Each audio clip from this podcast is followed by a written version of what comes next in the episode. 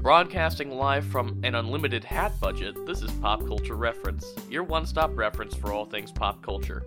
I'm one of your hosts, Garrett Strother. And I'm one of your other hosts, Seamus Connolly.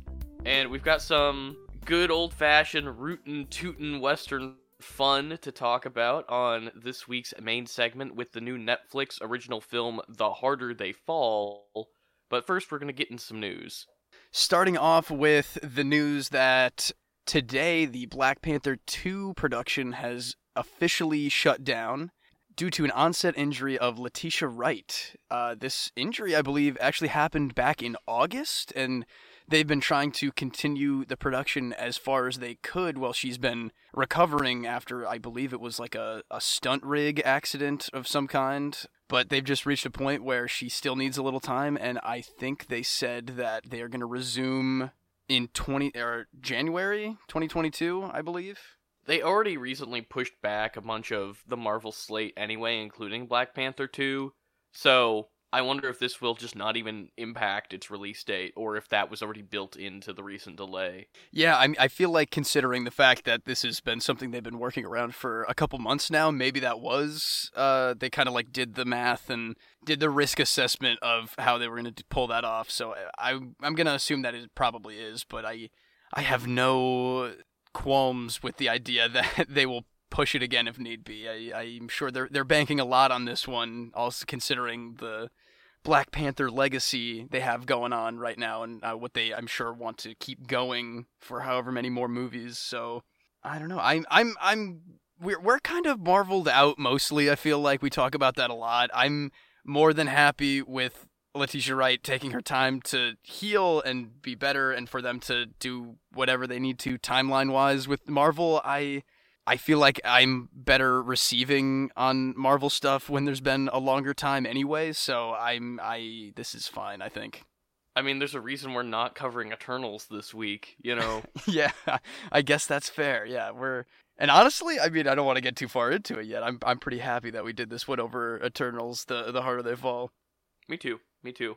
But our other piece of news that we have is the long anticipated casting for the film Wicked, being directed by John M. Chu, starring Cynthia Erivo as Elphaba and Ariana Grande as Glinda. And I think that's pretty good casting. What about you, Seamus? I actually have never seen Wicked. I I don't know much about Wicked in general. Um I like Cynthia Erivo. I think Ariana Grande might be a little overrated, if I'm being honest. She kind of bores me a little bit, but this is kind of a, you know, Wicked is such a production that they're going to make it so exciting and cool and interesting to look at at the very least. And, you know, I, I, I'll go see this. I, I'll see, I would be more inclined to see this than like the West Side Story remake, which we were talking about a little bit ago. Oh, certainly. I'm way more interested in this than the West Side Story remake like just between John M. Chu doing it and the idea of you know, Wicked is popular for a reason. I, I remember the soundtrack being uh really good at least and you know, I think it'll be fun. It'll be that one that one's like a theater watch, I feel like. That that's more akin to that stage play kind of experience. So I think that would be worth seeing in the with the big speakers. Maybe to prep, we should go see Wicked in Chicago, Seamus. Is that just like ongoing forever in Chicago and Broadway and stuff? I think so. My sister's seeing it in London this week, or already saw oh, it wow. in London this week. So I would I would go do that. I, it's been the last like big Broadway musical I saw was School of Rock, like five oh, years ago in Manhattan, and we just like got the sale tickets. Uh, you know how you do that? You just like go get yeah. the cheapest thing and just to you know just to see a Broadway show. Didn't matter what it was, but it was still really uh you know, plenty of cringe in that story, let alone the child actor Broadway version of it. So I think I think going to see Wicked would be fun. Well, Ariana Grande, I think, has the right like bubbly, fairy yeah, quality I'll, to her. I'll agree with that for sure.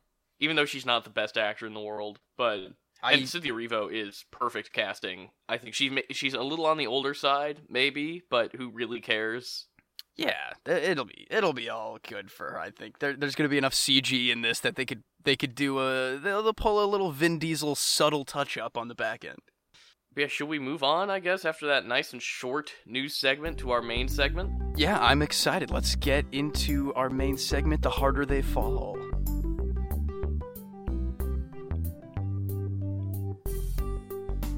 For today's main segment, we're going to be covering the brand new Jeymes Samuel Netflix film, The Harder They Fall, starring Idris Elba, Jonathan Majors, Regina King, Zazie Beetz, Lakeith Stanfield, Delroy Lindo, and a bunch of other really good actors.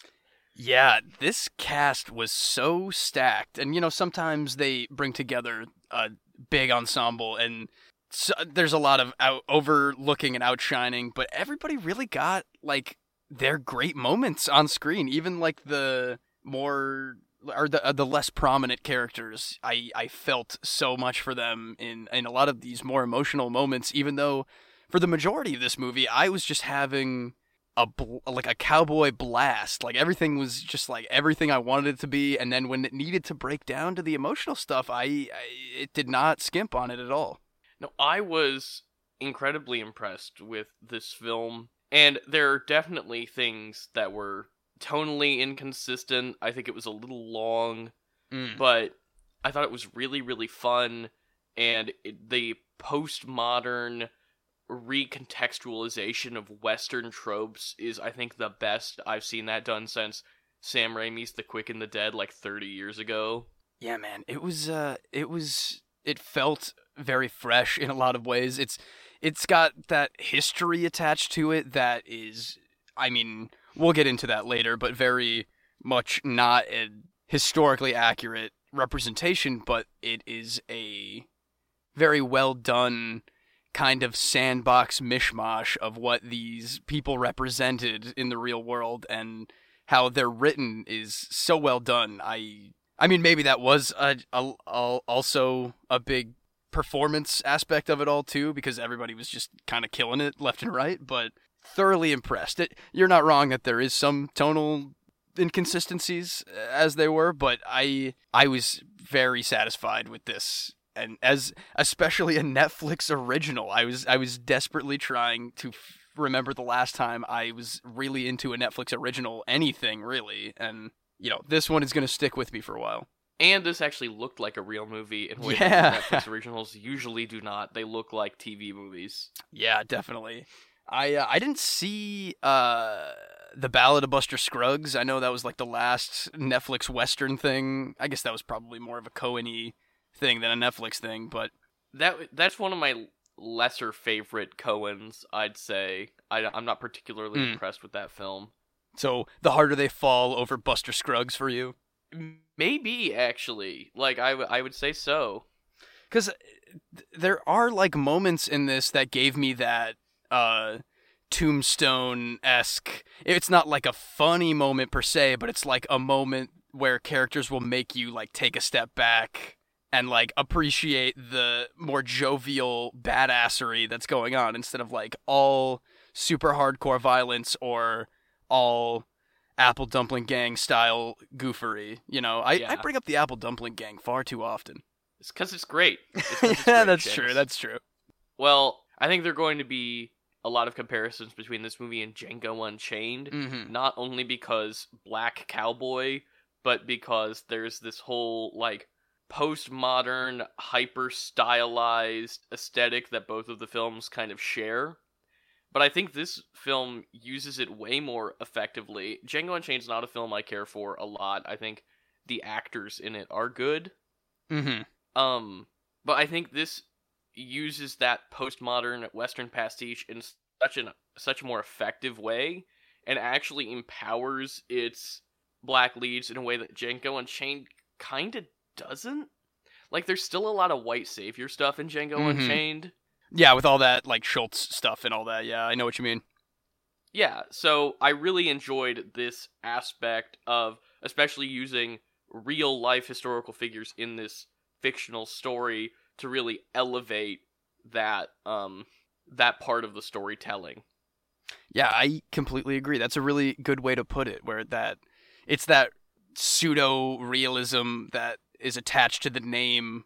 You know, the very intro of this movie is just, is reminding us of like the humans behind the characters, albeit not a very close connection in reality, but it it definitely in something like Django, you can see a lot of that as the characters are the playthings of Quentin Tarantino trying to make a big bloody splash, but this the characters feel more human on screen than what they could have maybe been if they were handled in a lesser way.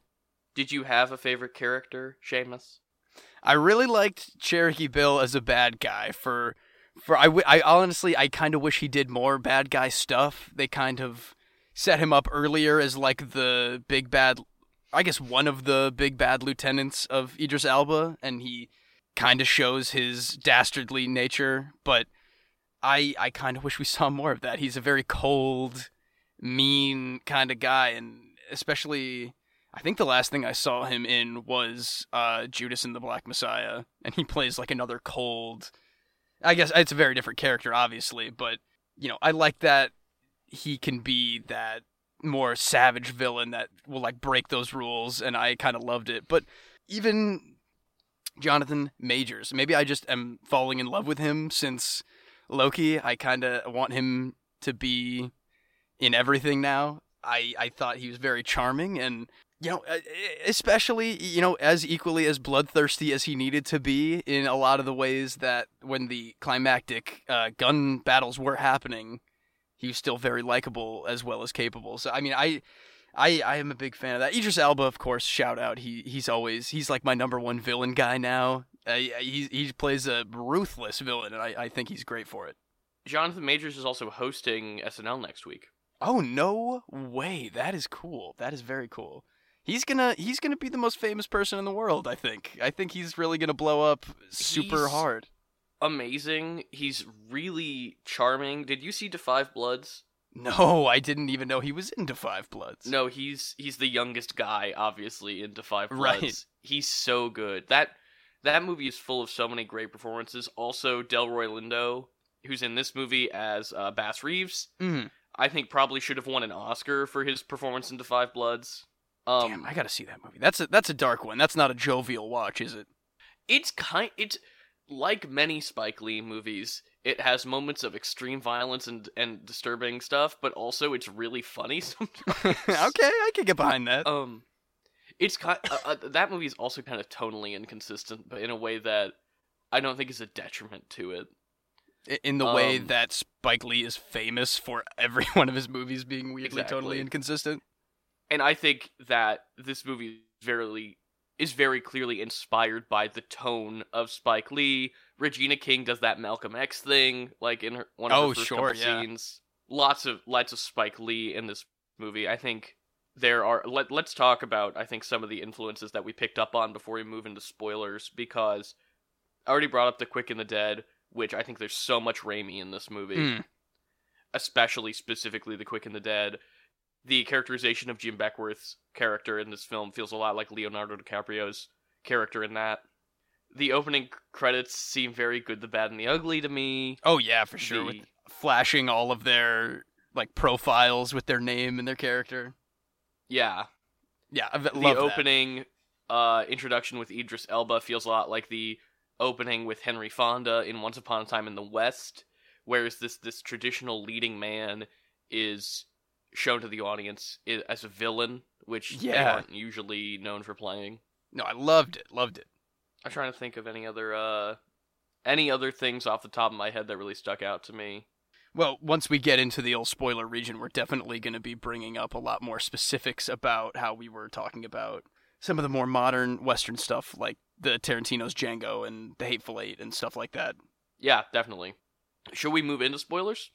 I would, I would love to here. It's a, it's a pretty long movie, so there's a lot of spoilers to to talk about. Yeah. So, final thoughts. I really enjoyed this movie. I highly recommend it, especially if you like westerns.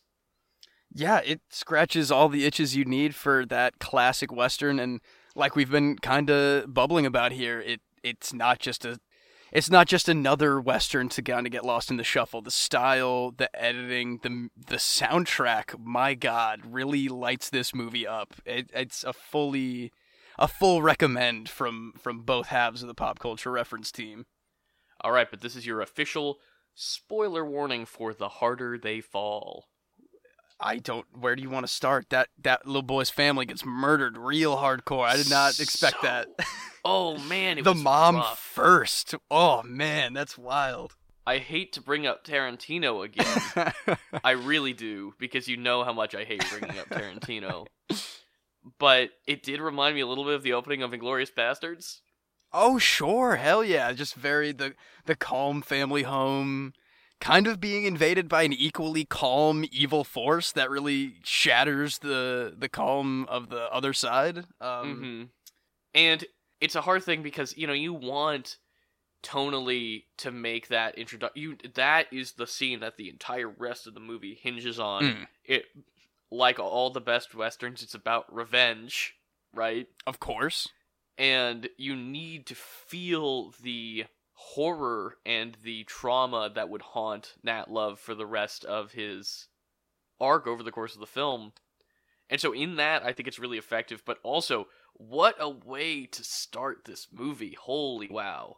Yeah, I mean, they do the the very beginning and the very end of Inglourious Basterds in like five minutes to start us off. That's kind of crazy. But I think it works for the film. I just do think that some of the violence is portrayed is really fun and some of the violence is portrayed as pretty disturbing. And that that is where a lot of the tonal inconsistency does come from.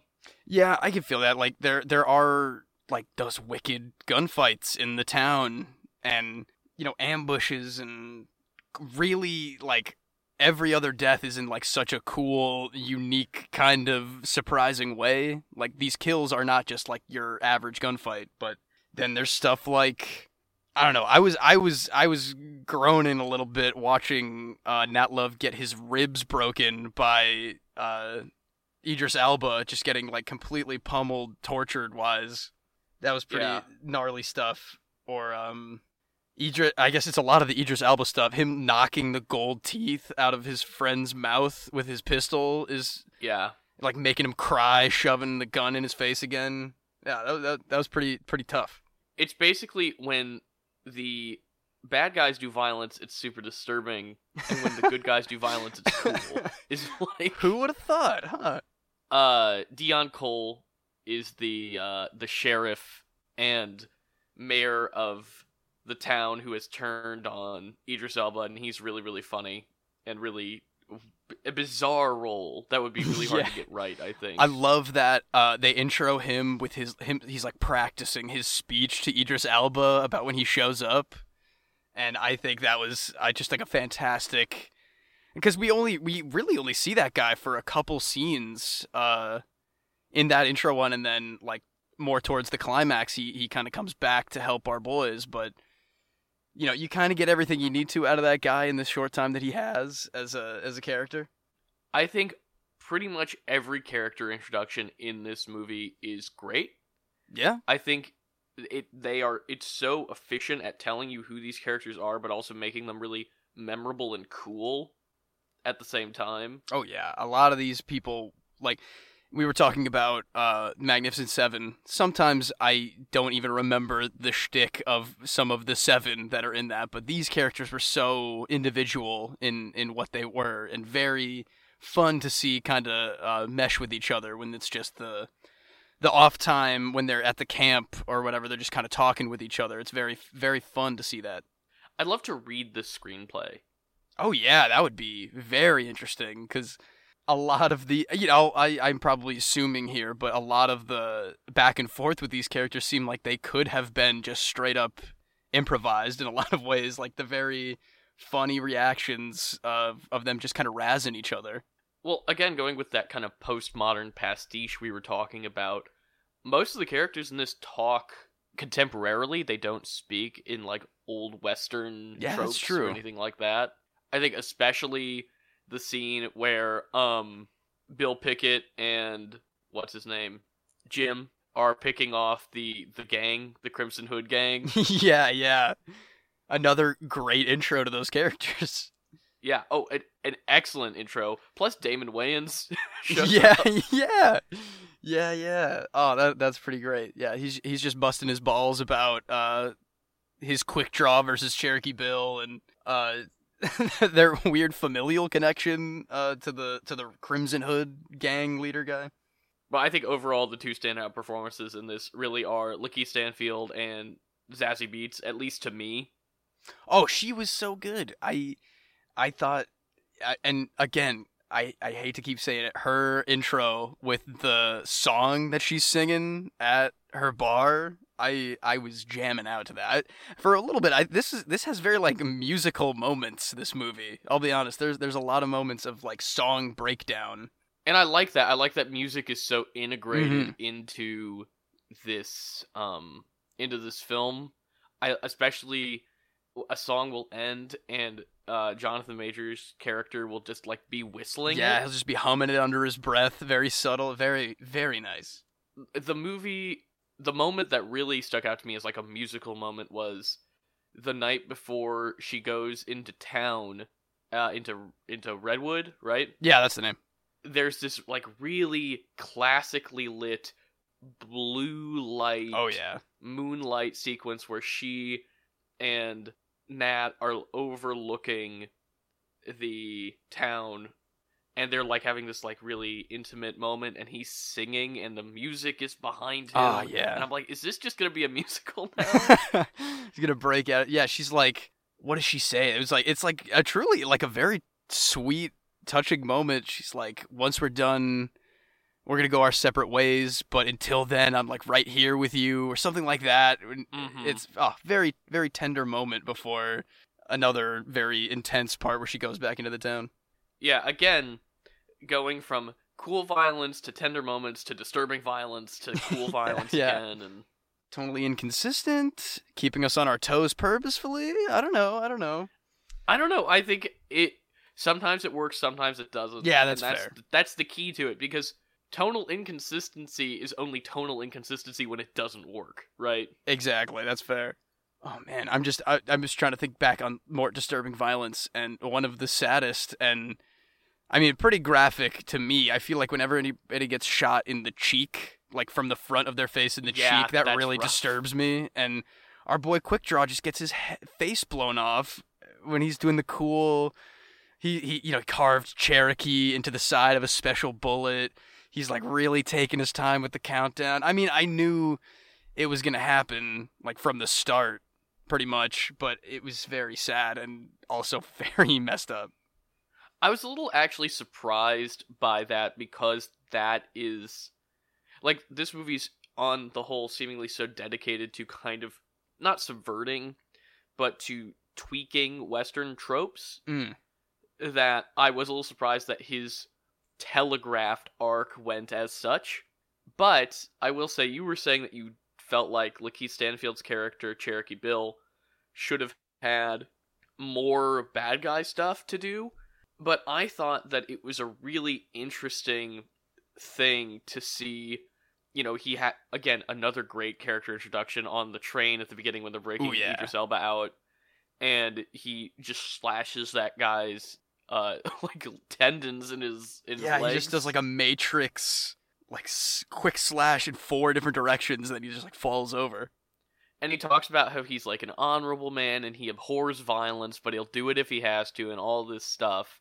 And he talks the big talk, like the the whole movie about how he's the quickest draw in the West, and how he is this cool cucumber and all this stuff. And then at the end, he's a coward and a cheat. He shoots men in the back. He shoots like he is a not a fair fighter at all. All the honor that he's kind of built himself up with. Uh, ultimately, he's just a coward. And That is very reminded me a lot of Count Rugen from The Princess Bride. Oh yeah, sure. Just that, yeah. That actually, that is a good comparison. That talking the talk and then really laying out the cowardice when it comes down to it. I mean, and uh, granted, the three big things of violence that I can remember are the slashing the legs, cheating the count with the quick draw, and shooting the other cool coin guy in the back. And maybe I just wanted more dastardly stuff because I just like him on screen, and I think that was always like perfectly evil. But then there are moments of like, you know, him not doing the initial duel or him. There are multiple times in this movie where he does essentially spare somebody's life.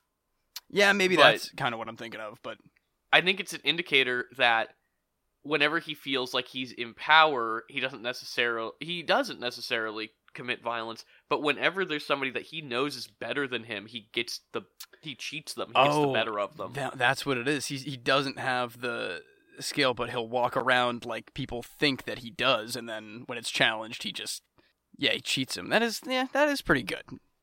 Because Bill Pickett, who he shoots in the back, is a marksman, like an amazing marksman. And Mhm. in real life, I think was a rodeo guy, a rodeo marksman.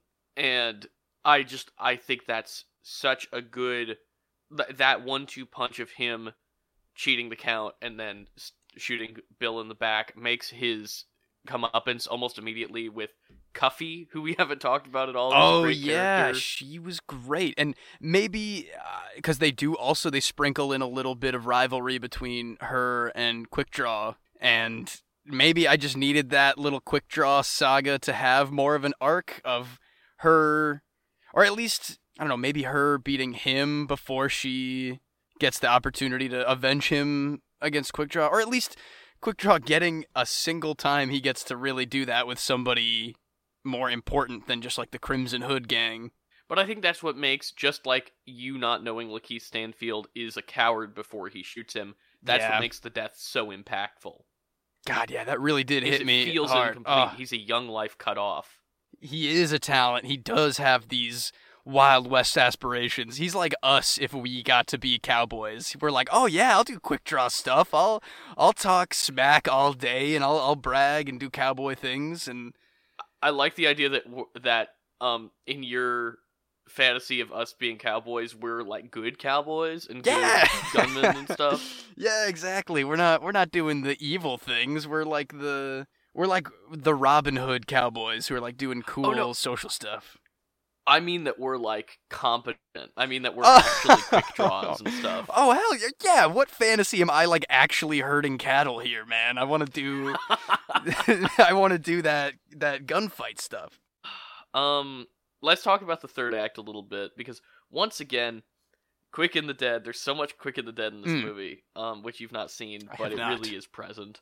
Uh, they they we talked about Cherokee Bill's demise at the hands of Cuffee, and then of course Bass Reeves and uh Nat Love are going after Idris Elba's character Rufus Buck. But then there's our third storyline, which is Stagecoach Mary Zazie Beetz going after Regina King's treacherous Trudy. Yes, that was a a cool fight in the like cloth dyeing hut of the town. A very a very fun showdown between them where they have to really you know use everything at their disposal and it's all it's all colorful and interesting the way they're using their very specific environment for this fight. Yeah, I really enjoyed. I thought that was a really inventive fight that ended. I thought weirdly prematurely and uh non decisively. Yeah, the the conclusion was not. There was none there. Because she just hits her real hard and then she bleed and then like she is bleeding on the ground, but that's it. And then of course at the end of the film, the reason for that is they're teasing maybe a sequel. I think there's literally no reason for them to have ended it like that unless they have full intentions and maybe already a green light. Or I guess, you know, I guess they need a week for, before Netflix will give them the green light to see how they're doing, but Well, I don't think that's necessarily true. I think that there's a thematic resonance to having her come back that vengeance begets vengeance, violence Sure. begets violence. You know, that's true. I mean, that's a that's a pretty big theme throughout this whole movie, especially cuz we were talking third act and we kind of glossed over the James Bond Spectre uh, Metal Yeah. Gear Solid, uh, soap opera style secret brother twist that Idris Elba, he, uh, his character is long lost brothers with Nat Love. yeah, which I think is a very interesting choice. Again, a a more thematically resonant one. I think about we're not so different. yeah.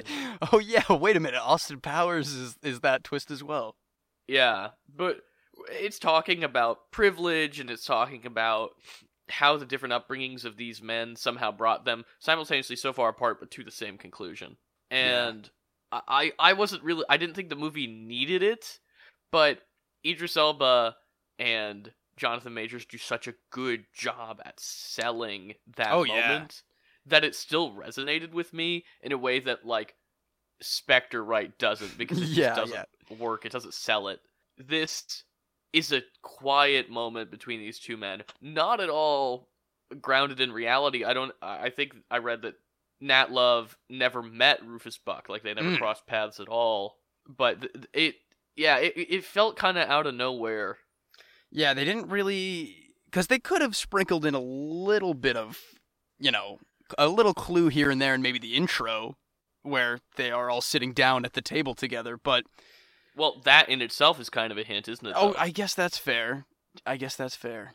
Um, but yeah, it it does come out of nowhere a little bit, just in everything else. Even when there's like moments where Idris Elba is talking to other characters about him in any way that he could have subtly indicated that there was more going on than just a one-way vengeance thing and but the, like you said their performance them looking into each other's eyes both of them crying as they're they're confronting this about each other and themselves is very very well done. And I was a little afraid for a second that they were going to pull a a BS revenge story ending and it just be like he's going to leave him or whatever to live in some way but they they they very much don't do that and he unloads his pistol into his chest.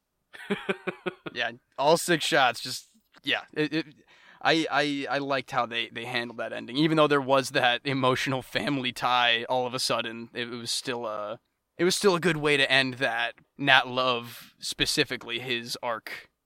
I think it all comes back to what you were saying at the very beginning, Seamus, which is I was so taken with all of these characters. I was so invested and interested in their stories, in their quirks, in their monologues, in the mythic nature of the mm. American Western, right? Oh yeah. I was still on board through that because of all of the work that this movie had done to endear me to all of these characters and invest me in all of these characters for the rest of the runtime. Yeah, truly. Even when there is like an extra thirty minutes of like the the plot where they go rob the bank, Oh, even though so even though I cool, though. loved that We haven't even talked about sequence, that. yeah, I loved that sequence in general. I think that they kind of go out of their way to put that in there, and I think you know th- there could have been a little more seamless of an integration for that specific part since it did feel a little long in the end, but the idea being that they go rob the bank at a white town, a, a literal white town where all of the the buildings all are of white. the buildings are white. This the dirt in the road is white. It's all white horses and white clothes. I loved it. I thought it was so like such a great production design choice Oh, yeah. that could have felt really stupid, but again, the hyper stylization of this movie that just worked. Totally. And the fact that uh Cuffee's wearing that like bright red dress too is like that femme fatale going in there and getting laughed in the face by that teller and then just totally flipping the script and fairly they mention it fairly easily rob that bank. Yeah. And I mean, I like that they didn't it could again, kind of like Django, it would have been really easy to just have that be a satisfying moment of okay, we're going to massacre the racists in the Yeah, sure, sure, but they they just, you know, done very well where they still take him for everything they're worth. Kind of take away all of that power, put him in the corner, shake the bank manager's hand like it's a transaction. When the big manager calls him sir when he's helping him load the Yeah. stolen saddlebags Yeah, onto his horse. That's very good. Oh yeah. Uh, I almost I almost want to even say that that was a redecorated set that they used in Django. You know how that like one western town you can kind of see it in a lot of modern western Yeah. stuff. I think that might Well- have been the same one. I thought Redwood looked an awful lot like the town from the Magnificent Seven yeah, I also thought that as well. Yes. I wonder why they So, maybe- specifically didn't focus on that chapel as much. Hmm. well, Too yeah, that familiar. chapel's important in the Magnificent Seven remake, Yeah. that's for sure. I would watch ten more of these. I'll be honest. Like, Yeah? I just loved it. It feels it, they could have made this a series, and I would have been hooked instantly for sure. I I will I will look forward to. Um, I mean, if people like it as much as we did, I can guarantee at least one more sequel. So I don't think people did. From what I've been reading, most people didn't seem to be as on board with it as we are. I think they couldn't get past some of the stuff, but I think this works so much better for me than something like a Django Unchained. It really has a clear respect for not only Western history, but also, you know, the history of the genre of the Western Yeah. and kind of reconciling the differences between those two things in a really interesting way. yeah, definitely. It was it's as classic as it feels fresh, and that is a great dichotomy to have when you're, you know, maybe taking a chance with a direct to streaming Netflix uh, movie like this. But I, A kind of first time director, too. yeah, from somebody who is very much not known. I mean, that cast. How could you cover that up? That's like one of Yeah. the best casts I've seen in a long time. So that definitely, you know, helps it along for sure. But I, I would truly recommend this to anybody, and I hope I, I'm gonna, I'm gonna try to turn people towards it. Because if people are giving it kind of a bad name right off the bat right now, I would like to counterbalance that in any way. No, I really liked it. I do want to give a shout out to Jeymes Samuel, who, in addition to writing directing this movie, is respons like he's a uh, singer songwriter called The Bullets. That's his stage name, but he also Hmm. did a lot of the work on the Baz Luhrmann Great Gatsby soundtrack, which I'm not wild about that movie, but that soundtrack's awesome. Oh hell yeah, that soundtrack is great. I I watched uh, The Harder They Fall with subtitles, and a couple of the songs would come on, and it was like a blank song, the Samuel remix or whatever. So like he personally Awesome. did a lot of the uh, remixes for this soundtrack, I think as well. I love it. Yeah, Yeah, I am very pleasantly surprised by this movie. I wasn't expecting it to be bad or anything. I was pretty excited for it, but you know, I still it's just so invigorating when a movie is what you want it to be. Yeah, definitely. It's as pleasant of a surprise as I've ever gotten from Netflix. So I, yeah, yeah, I, I'm I'm very happy with. It. I want to go watch more westerns right now. If I'm being honest, that like triggered something in me that it was such a good delivery of what I love in a western that I want to go back to the the classics it reminds me of. Get over here, Seamus. I've got Good, the Bad, and the Ugly fresh minted on Blu-ray. Ooh, I've got the other two, which are good but less good on Blu-ray as well. if you want me to bring those.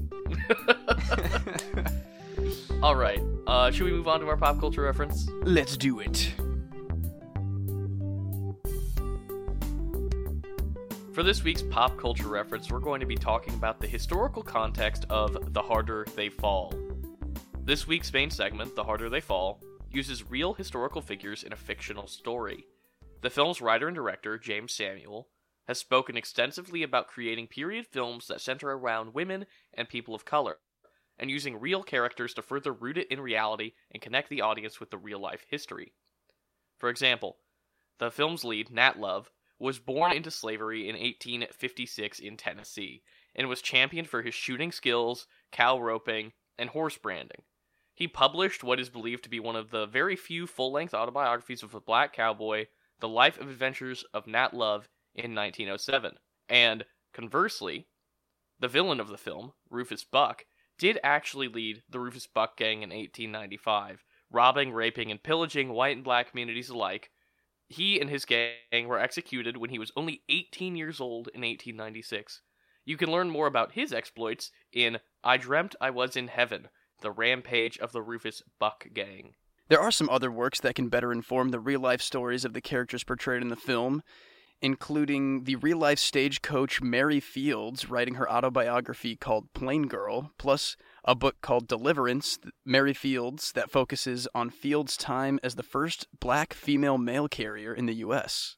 Cherokee Bill, the other Goldsby, the sequel to a book detailing the life of Cherokee Bill's father, Sergeant Goldsby, and the 20th Cavalry, is said to be the most complete story of Cherokee Bill's life ever assembled. Lastly, we found an LA Times article, What's True in The Harder They Fall, to be a really great, accessible, and fairly comprehensive resource for breaking down and learning about the different figures in the film. Also, in 2013, Jeymes Samuel wrote and directed another homage to classic black Western cinema, They Die by Dawn, that included many of the same characters and iconography of today's main segment, including Nat Love, Bass Reeves, Stagecoach Mary, and Bill Pickett. I, for one, Seamus, am definitely going to be checking out a lot of the books that we just mentioned because I had heard, you know, of Bass Reeves and Nat Love before, but even just skimming the Wikipedia of Cherokee Bill and learning about his absolutely insane real life story, his time in the Civil War, um, fleeing the Confederacy at Gettysburg and then enlisting with the Union. Such a fascinating story, and I really want to learn more about these figures. Yeah, that you were you were telling me about that. That was like sending chills down my spine. Some of the uh, details that you you teased me with about Cherokee Bill, but also just that uh, Nat Love autobiography to have the right from the mouth of the man himself to be able to like hear his thoughts about what happened, let alone recap some of the events that he was, you know, famous for, what he remembered. I think that would just be a fascinating read. It sounds to me like we're gonna have to start a little book club, Seamus. Yeah, I would love that. Cowboy Book Club? I'm totally in. But why don't we go ahead and move on and save the rec center? Let's do it. Now it's time to save the rec center, where we give you our weekly recommendations. Garrett, you want to go first this week? I absolutely do because I want to talk about uh, something that has a weird, even though you wouldn't think it, amount of connections to today's main segment, The Harder They Fall. HBO's Watchmen miniseries, the Oh. sequel to the Alan Moore graphic novel, stars Regina King, uh, who's in this film, as well as Danielle Deadwyler, Cuffee herself, and includes at many points uh, conversations and depictions of Bass Reeves. Oh, no that's, kidding. Uh, a f- yeah, no, it's great. Um, I really like that miniseries. I went in pretty skeptical on it. Uh, Watchmen, when I read it in high school, really changed my perspective on like graphic novels Mm. and going and visiting this as a sequel truly to the graphic novel it's a really interesting meditation on uh, the con- the contemporary relationship between uh, African Americans and police uh, currently going on Mm. in the United States, as well as how that's connected on a deeper level to like Western iconography and its roots, which is something that Watchmen, the graphic novel, doesn't really talk about, but it does a really good job of successfully continuing the story set up in Watchmen and bringing those modern themes into that story. Damn, I yeah, that sounds fantastic. I've heard incredible things about that miniseries, and much like you, I fell in love with the book in high school, not realizing how well done something like that could be.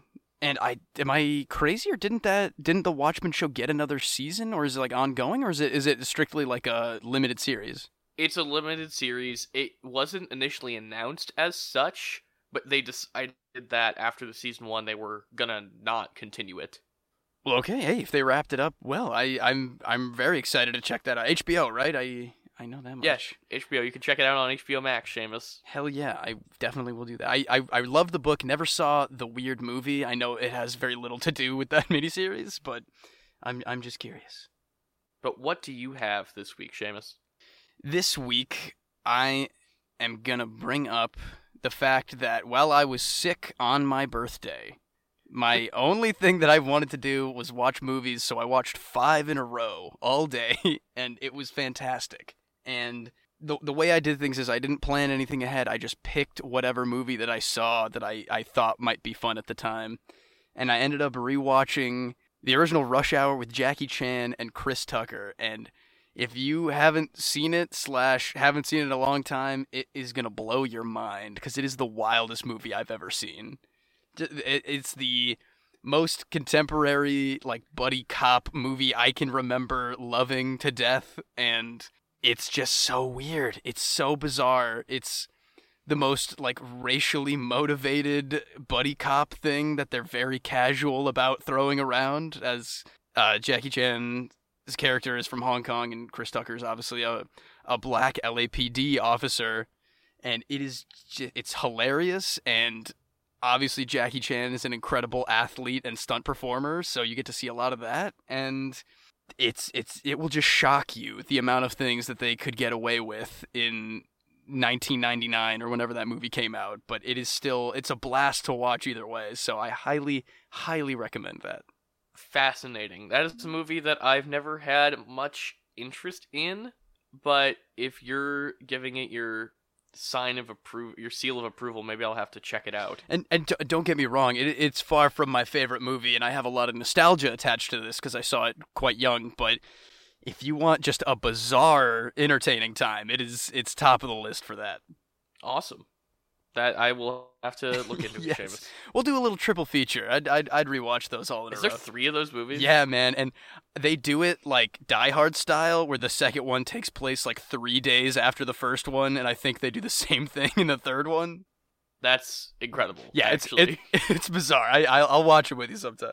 But I think that wraps us up for today's show. If you want to reach us here at Pop Culture Reference, you can hit us up on Twitter at PCR underscore podcast, on Instagram at PCR underscore podcast, and on TikTok at PCR underscore podcast.